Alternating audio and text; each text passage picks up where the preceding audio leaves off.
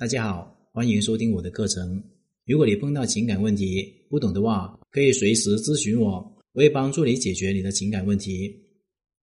在我们恋爱的时候，女生往往比男生更加沉不住气，因为女生更容易全心心的陷入到感情里面，希望更快的推进关系，享受爱情的甜蜜。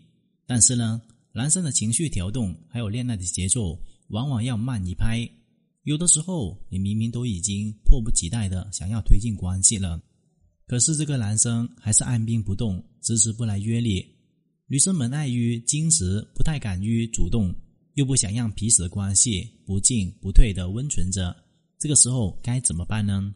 今天我来教大家几招引导男人主动来邀约的方法。第一个是情景描述法。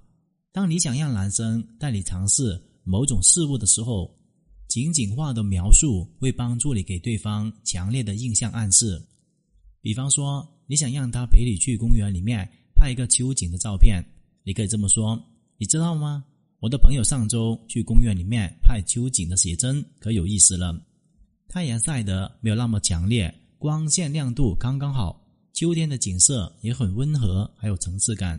逛起来的话，很有秋天的感觉。不说，拍出来的照片质感还很棒。”当你把它带入一个具体的而且生动的场景里面，它就会不知不觉当中跟着你的描述展开联想。这个时候，想象会更容易让它产生一个喜悦感，会产生期待。这个时候，你不需要直接开口，他就会主动问你说：“那么咱们什么时候约个时间去看看？”第二种是爱好共情法，心理学里面有相似的法则告诉我们，人们更容易接纳还有喜欢和自己相似的人。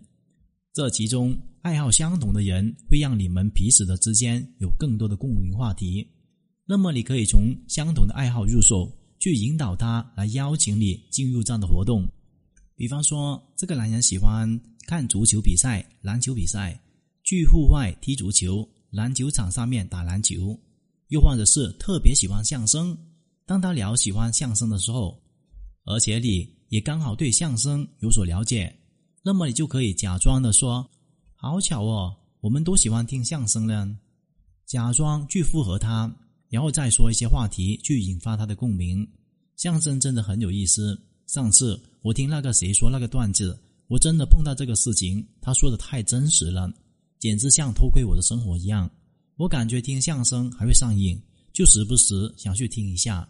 当你描述共同爱好给你带来体验感的时候。因为这个爱好和他有产生关联，所以他就会进行联想，想起相似的感觉。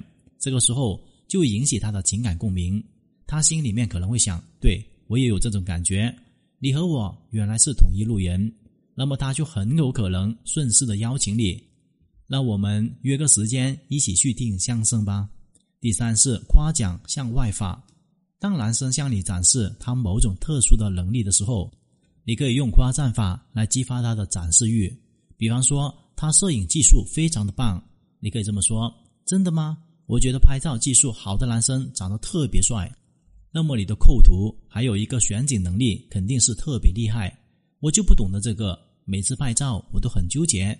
要是我能够向你大神学一学就好了。男生没有办法拒绝这样的夸赞，还有向外的，特别是当你夸赞的点正是他引以为豪的地方。这会激发他的表现欲，也会让他产生强烈的认同感想法。这样子，他会顺着你的话去约你出来，把表现自己的欲望落实可能性就很大了。第四是空档限定法，有的时候男生不约我们，可能是因为他们觉得我们的时间宽裕，他随时都可以约，所以不着急。这可能和你平时透露出来的信息有关。可能你给了男生一种你真的很闲的印象，那么要打破男生这种印象，让他产生紧张感，你需要用话术来改变你的行程安排。比方说，你可以故意的跟他说，你接下来一段时间会很忙，潜台词就是我可能没有空去陪你哦，然后再制造一些短暂的时间限定，让他好好珍惜约会的机会。你说这次呢接一个大项目，这个月可能要忙得要死了。就剩这周周末的时间，我很惨哦。